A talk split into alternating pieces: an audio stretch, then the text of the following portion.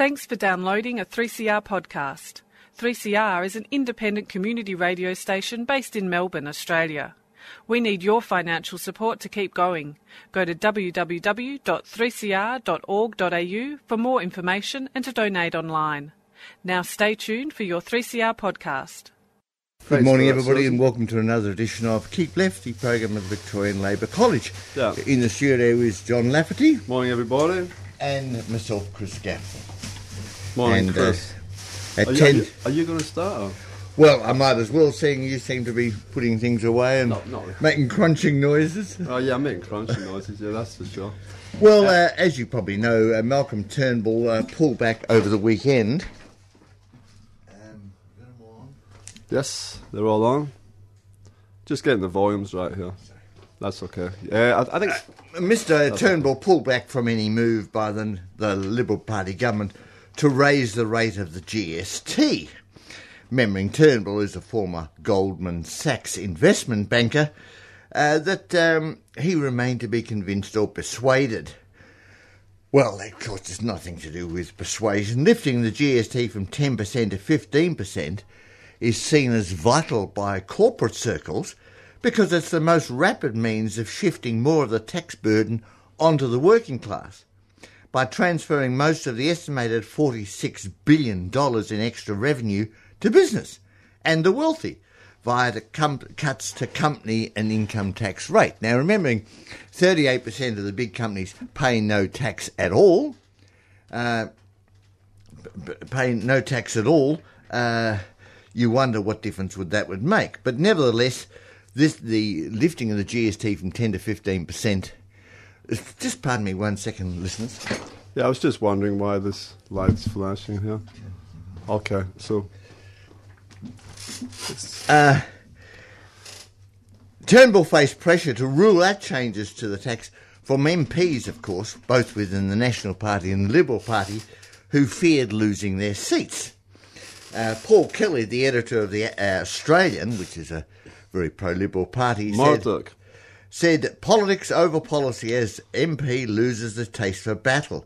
The Australian Financial Review columnist Jennifer Hewitt warned Turnbull risks looking like a political leader without the courage of his convictions, or worse, no convictions at all. The Business Council uh, has written tax reform runs the risk of being the latest victim of Australia's dysfunctional political debate. I mean, Turnbull's been Prime Minister for five months, and uh, the chorus of recriminations against Tony Abbott's leadership, which preceded his removal, developed at the same time as Australian capitalism is increasingly going into crisis. The collapse in major commodity exports such as iron ore and coal has led to a sharp decline in the Australian dollar, a slump in corporate tax revenue, and a blowout in the country's current account and uh, budget deficit. The corporations want smaller taxes, finance at the expense of the working class, of course, and industrial relations reform, which of course is just a euphemism for cutting wages and reducing working conditions. On under Abbott, the prospect for both of these had failed. I mean, the mass opposition to uh, to both these measures forced Abbott back onto the, the back foot, and particularly Abbott, who had decried the great big tax of the mining tax, which wasn't a great big tax at all, seemed perfectly happy. The Liberal Party seemed perfectly happy to institute a new great big tax of an extra five percent on everything. That's not a great big tax, I don't know what is. Uh, the Sydney Morning Herald wrote at the time uh, that Australians will accept pain in return for gain if it explained clearly. Au contraire, if it's explained clearly, most people will know that they are being ripped off to benefit the corporations. Five months later, Tuesday's editorial in the Australian Financial Review attacked Turn- Turnbull not only for his GST re- uh, retreat, but his failure to address economic reform and reframe the industrial relations debate. Now, these are euphemisms left, right, and centre. The voice of finance asserted that business was uh, shocked, dismayed, and puzzled, and complained that even if Turnbull won re election, he may have no mandate to pursue reforms that sooner or later Australia would have to make. The editorial concluded, in the meantime, the question will be asked, what's the point of Mr Turnbull's government? A question we might ask as well, but we know what the point of it is. Such commentary underscores the crisis of the two major parties, Labor and Liberal. Both represent the Australian ruling class, but neither of them has been prepared to risk the backlash and electoral annihilation that will come if, if they actually implement what business and the financial circles want. That is, the working class aren't that stupid. They know when they are being asked to pay for everything at the same time as company taxes, which they barely pay, are going to be reduced even further. While the Greens backed Gillard government made draconian changes to eligibility for single parents and disability welfare, I mean, on the same day that they shifted a lot of single mothers uh, off the disability pension onto the dole, um, the government reduced funding for, for long term health and education.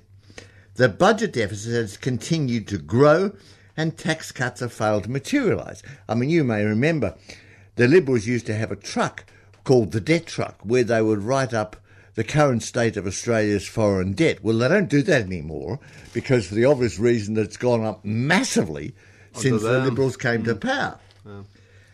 On January the 28th, the Treasury Secretary, John Fraser, made an open political intervention into the GST debate, insisting that tax changes were not the solution and that the government needed to focus on slashing spending on, quote, and this is barefaced, programs like aged care, disability care, and help for the unemployed and the sick. I mean, they are the obvious targets, aren't they? Not the rich. Fraser declared we are far more at the mercy of international finance and economic pressures. Paul Keating, who for some reason some people regard as a hero, which mystifies me completely, this was a man along with Hawke who introduced the neo uh, agenda, neoliberal agenda into Australia. They privatised the Commonwealth Bank, which last year's profit was more than we sold it. We sold it for. Talk about a rip-off. He came from the western suburbs. He left school in fourth form, and he went on to become prime minister. And I think for some of us, uh, you may say, for instance, you know that's quite impressive. And so, yeah, people. I think I think and uh, his personality was popular with a lot of folk too. You know. Well, it was, but, uh, but his actual policies economically, it's right way. well, you know, it's easy to call popular popularity. Popularity, populism, yeah.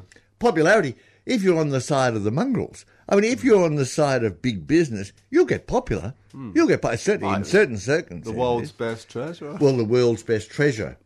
But uh, Paul Keating denounced GST's consumption tax as quote a socialist tax.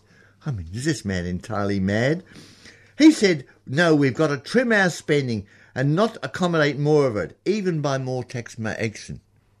Paul Keating called the GST a socialist tax. Well, I don't understand this. No, I don't know. I don't think he did either. The, the Australian declared without a GST rise, there's only one way to find billions of dollars needed to pay for useful income tax cuts.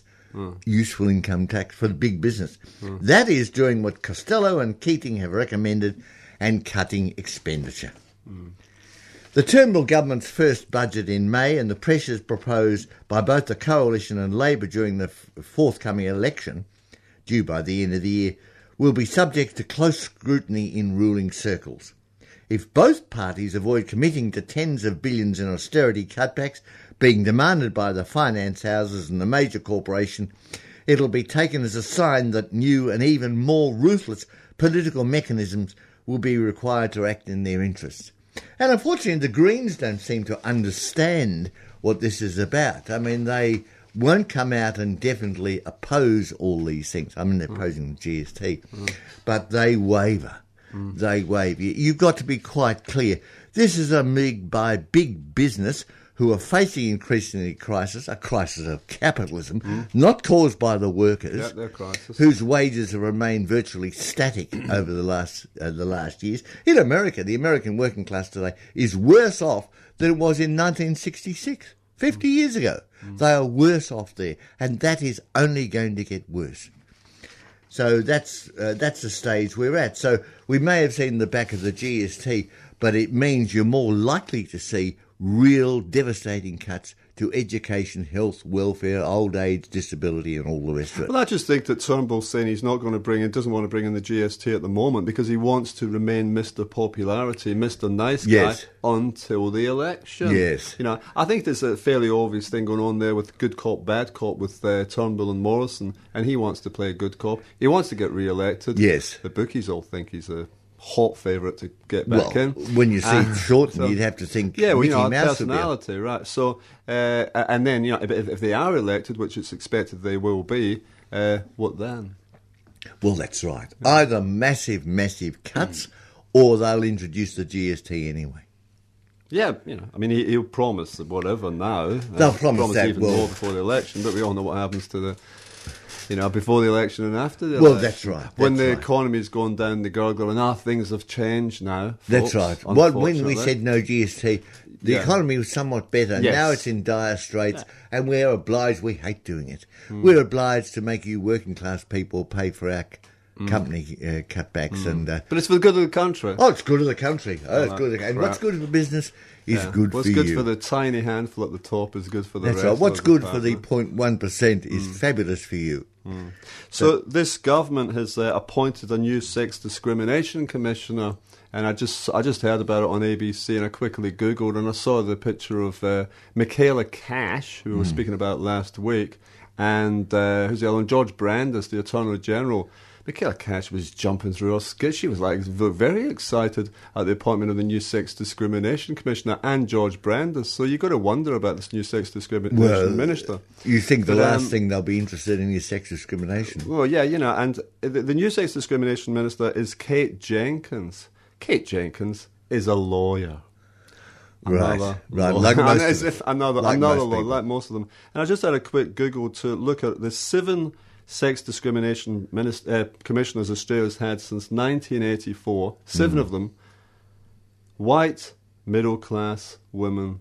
Every single one of them. so the anti-discrimination policy, I don't know. If Right, right, right, right. Am I being cynical? no, you, I I- think not. I think I'm maybe not. learning from you, but I, don't- I wouldn't want to be cynical about it. No, no, no, no. Um, I, I got this email during a week from it's an organisation called IUF-UITA-IUL. Uh, it's a union organisation. They send messages um, uh, just alerting people to ongoing uh, industrial action by workers around the world. And over 500 workers in the Moroccan city of Agadir have been on strike since March 2015 at Doha. It's not the city of Doha, it's a company, DOHA. Now, DOHA is a subsidiary of the large BICHA group, which cans fish. These workers, over 90% of these workers are female, but these are working class women. They work in the canning plant which exports the fish worldwide. The company, with the help of compliant legal and political authorities, is seeking to dissolve the trade unions, just a new trade union, which represents these workers. They are also attempting to dismiss striking unionists, criminalise them, and punish and confiscate the union leaders' home. So basically, the Mitre company is attempting to do what bosses here in the West also do, but in Morocco at the present, they can do it with even more severity. Workers at the Agadir Doha plant formed a branch of the CDT trade union back in 2011. After a 20 day strike, local authorities, under pressure from the popular movement sweeping the North African region, urged the company to recognise the union. So this is back in 2011, the Right. Arab Spring. Yes, that's right. And there was a little glimmer of light there, and there was a little bit more, um, uh, you know, people people's rights were being recognised because they were having to be for that brief moment. However, beginning in 2014, things took a turn for the worse. Management moved to have the union dissolved, imposed its own workplace delegates, and stepped up pressure on the workers. This went to the ridiculous extent of denying them paid toilet breaks. So they go to the toilet get docked. yes. On March the 6th, 2015, management dismissed 51 workers, including 25 members of the CDT union. This provoked a strike, and the strike is still going today. The company initially retaliated by bringing in 500 new workers, maybe referred to as scabs, in breach of the Labour Code. They then demanded punitive financial damage against the 51 active union members for punitive financial damages.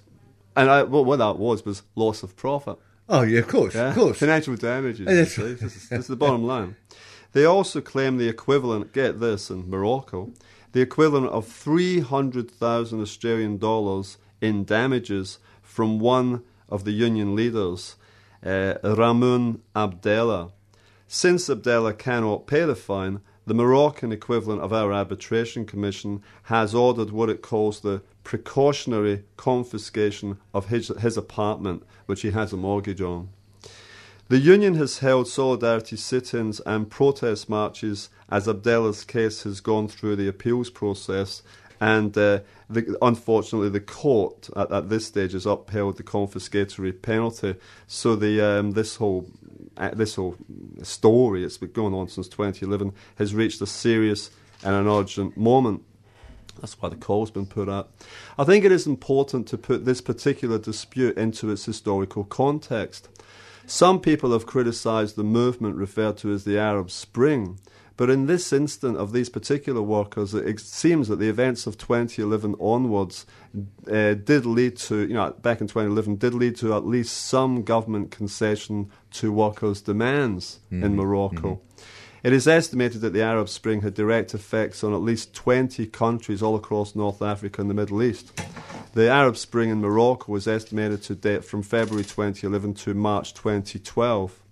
During this period, thousands rallied in Moroccan cities calling for political reform and a new constitution curbing the uh, powers of the King Mohammed VI.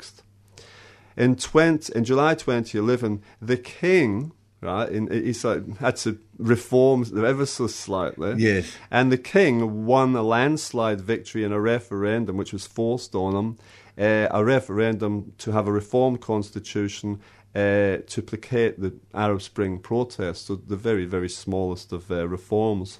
So, for a while, the monarchy and the establishment were able to quell the uprising. However, in 2012, rallies led by the trade union movement, these people aren't stupid, mm. were held to protest the government failing to deliver on even these very modest reforms.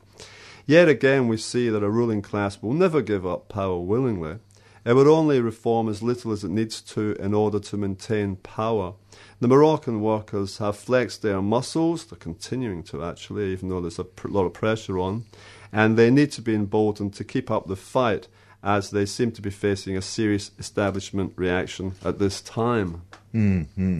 I think it's just important to sort of like, you know, when we look at the Arab Spring, this is a little a story within that bigger story. Which is not given publicity out here. I mean, very, very little. In fact, much of the effect of the Arab Spring wasn't really reported here. I mean, we knew about the man committing suicide yeah. in Tunisia and the uh, mass outbreak that that brought, mm-hmm. and in Egypt, where Mubarak, a long-time American ally, was deposed. Mm. Well, King Mohammed is obviously looking at Gaddafi getting deposed, and Mubarak getting deposed. He's maybe thinking back to the 70s and Shah of Iran getting deposed.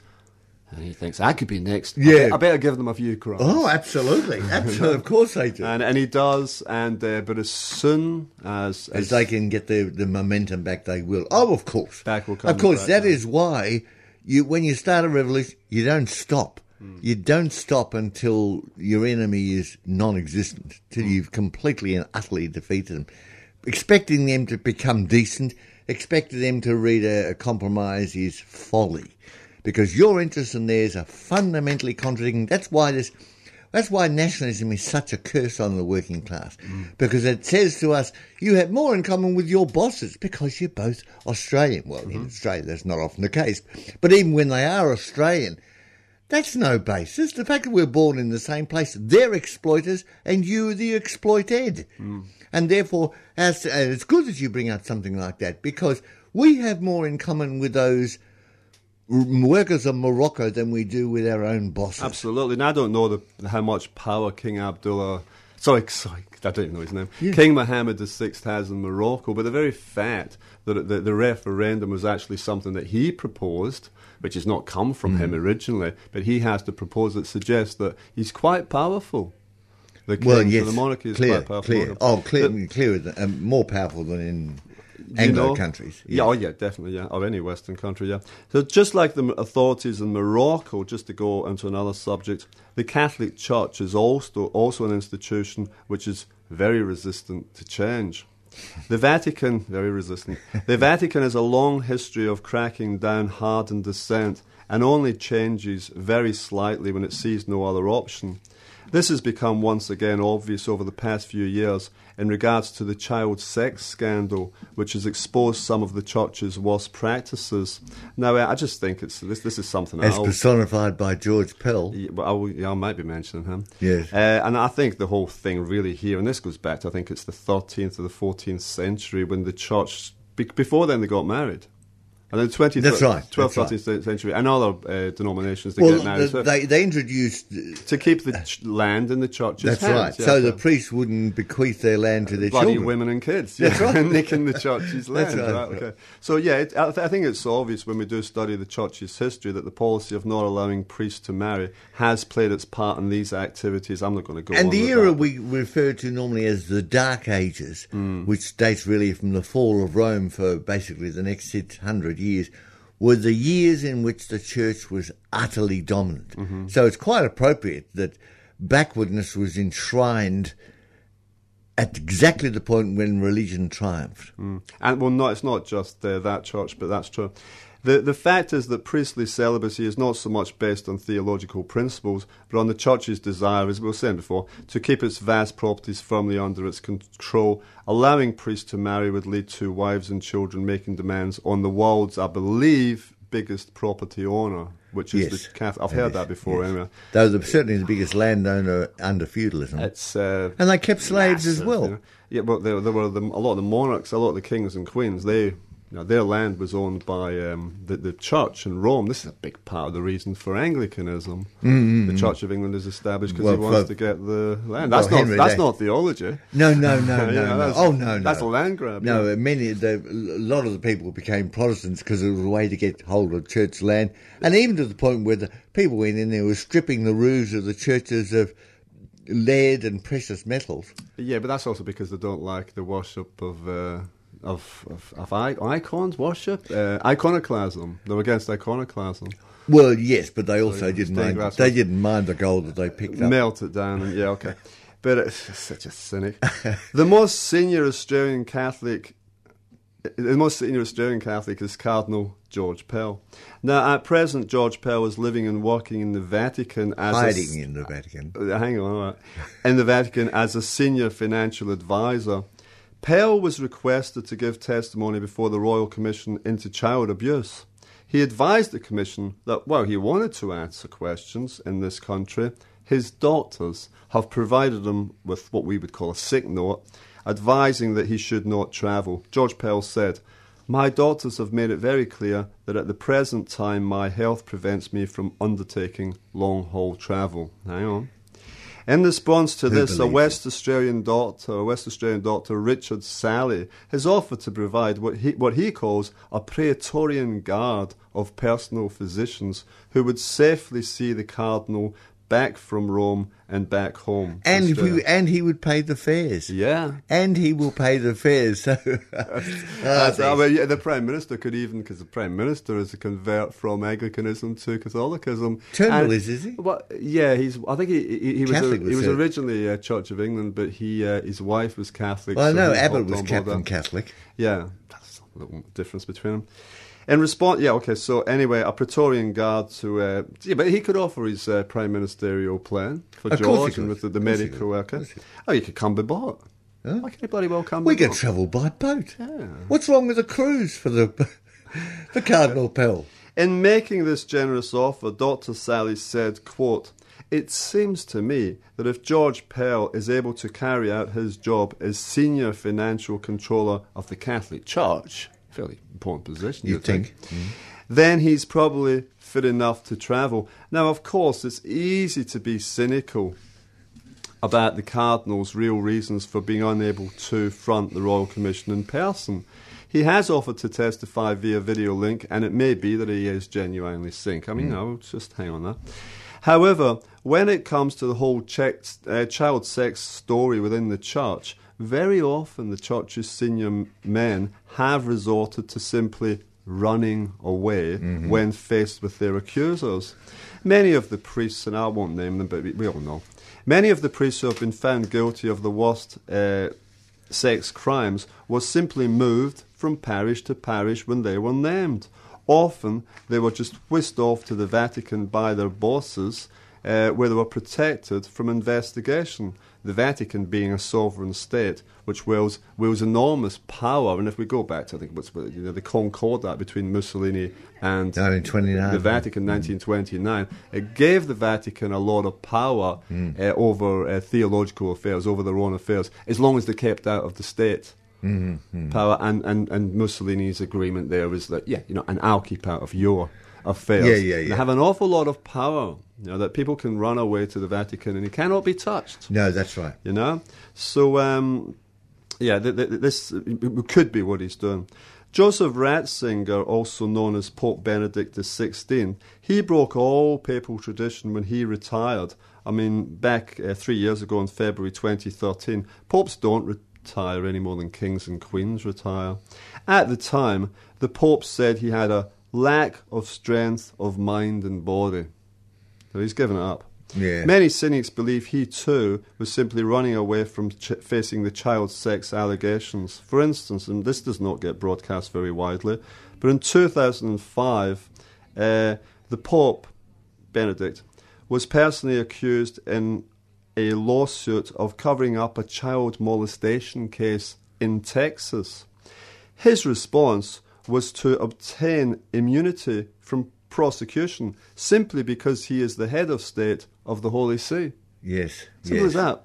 The U.S. Department of State, right, it's in their country, it's in Texas. The U.S. Department of State recognized and allowed the immunity of Pope Benedict XVI from this suit. Isn't that incredible? Hmm. Yes, yes. It would appear that a pope is in fact above U.S. law, probably any law. Sure, sure. Well, they're, Uh, they're God's representatives. You forget that, John. But, but this is really uh, it's very serious stuff, you know. And I, I, I just wonder if, if it's just the Pope or if it's the cardinals, and they're, they're the next, you know, they're the next on this pyramid. To me, it's a criminal organisation from beginning to end. I think it, it, we can look at it as a business. But as for Pell, because I don't want to prejudge, as for Pell, whether in person or by video link or whether it's before his maker, he can run away forever. He does need to answer some very hard questions. Yeah, I forget about the maker business, but there you are. Well, just in the one minute we've got before we ask you to call up, um, we've seen the, the, the situation with the refugees. Um, tens of th- and what's interesting is that tens of thousands of people have come out to protest about the way we're treating these refugees, which is amazing given the years of refugee bashing we've seen in Australia. Uh, I mean, the, the, the press has worked overtime to demonise refugees, and yet thousands of people coming out uh, in support of the refugees.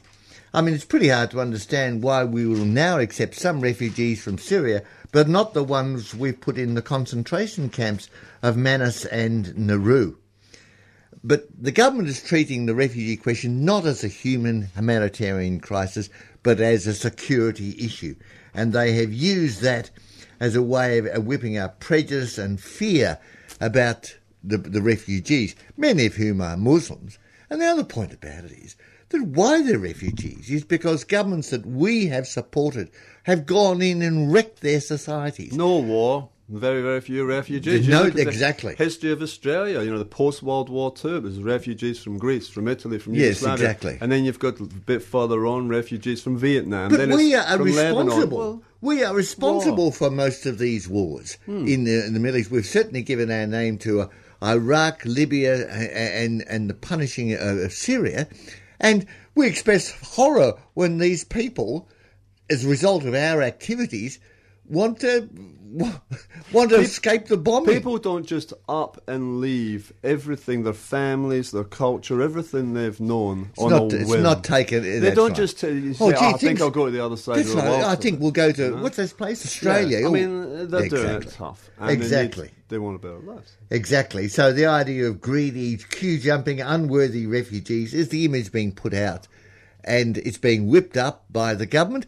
And this has allowed people like the Australian parat- uh, patriots and other essentially mad, Yeah, I don't know about- what's the- far right people to, to have a presence and to be given, you know, they're on, they're all over the web, the Australian patriots. And there's, they're only a, a half a dozen, look like half a dozen thugs, but they have been given Five, legitimacy. Not quite half a dozen. No, okay, five. But they're being given a legitimacy by way of the fact that both Labor and Liberal have demonised the refugees and uh, have refused to act in a humanitarian way. People, it's 10.32. Your chance to ring up on any topic, whether we've talked about it or not. The number to ring is 9 419 0155, 9 419 0155. Any topic, whether we've talked uh, about it or not. Okay, so any topic, yeah, and um, uh, would you like come round? Yes, I was going. Yes, I, I mean, kind Johnny. good. Johnny is. Uh, no, nah, I'm, I'm learning. I'm he's learning. learning. I'm, he's I'm do- going to be. He's I'm, doing great. I'm going to be really great uh, come next week because I'm going to I'm going to have extra training during the week. Uh, so uh, I'm going to be really good at it next week. I tell you. All right. Uh, so, uh, Speaking about meeting your maker, um, you you heard about the self-made man? um, He's self-made man and he worships his maker. who's this? The self-made man. Who's this off? Man? The self-made man worships his maker. You, you haven't heard that one? No, no. What's No, it mean? Doesn't. All All right. right. Think, think about it later. The other thing is, while we've got a second, there's a um, there's a, a demonstration that's going to happen in March, and as you probably know, Australia is essentially cheating the Timorese out of much of the oil and gas in the Timor Sea, and uh, Australia included having. Australia included uh, Alexander Downer supported a spy going there to undermine the Timorese case. Now, we think, and a lot of people think, this should be renegotiated. Timor is one of the poorest countries in the world, but the Australian government's not been above essentially stealing their oil and gas. And this started, of course, with the image of Gareth Evans drinking champagne with the Indonesian foreign minister. Ali, as- Ab- Ali Alatar. Al Al Alatar. So that demonstration will take place on March the 24th at 12.30 in Melbourne at the 55 Collins Street, the Department of Foreign Affairs. We'll give you notice nearer that, but that's, that's this is a really unjust situation which we can hopefully do something about. You've been listening to a 3CR podcast produced in the studios of independent community radio station 3CR in Melbourne, Australia. For more information, go to allthews.3cr.org.au.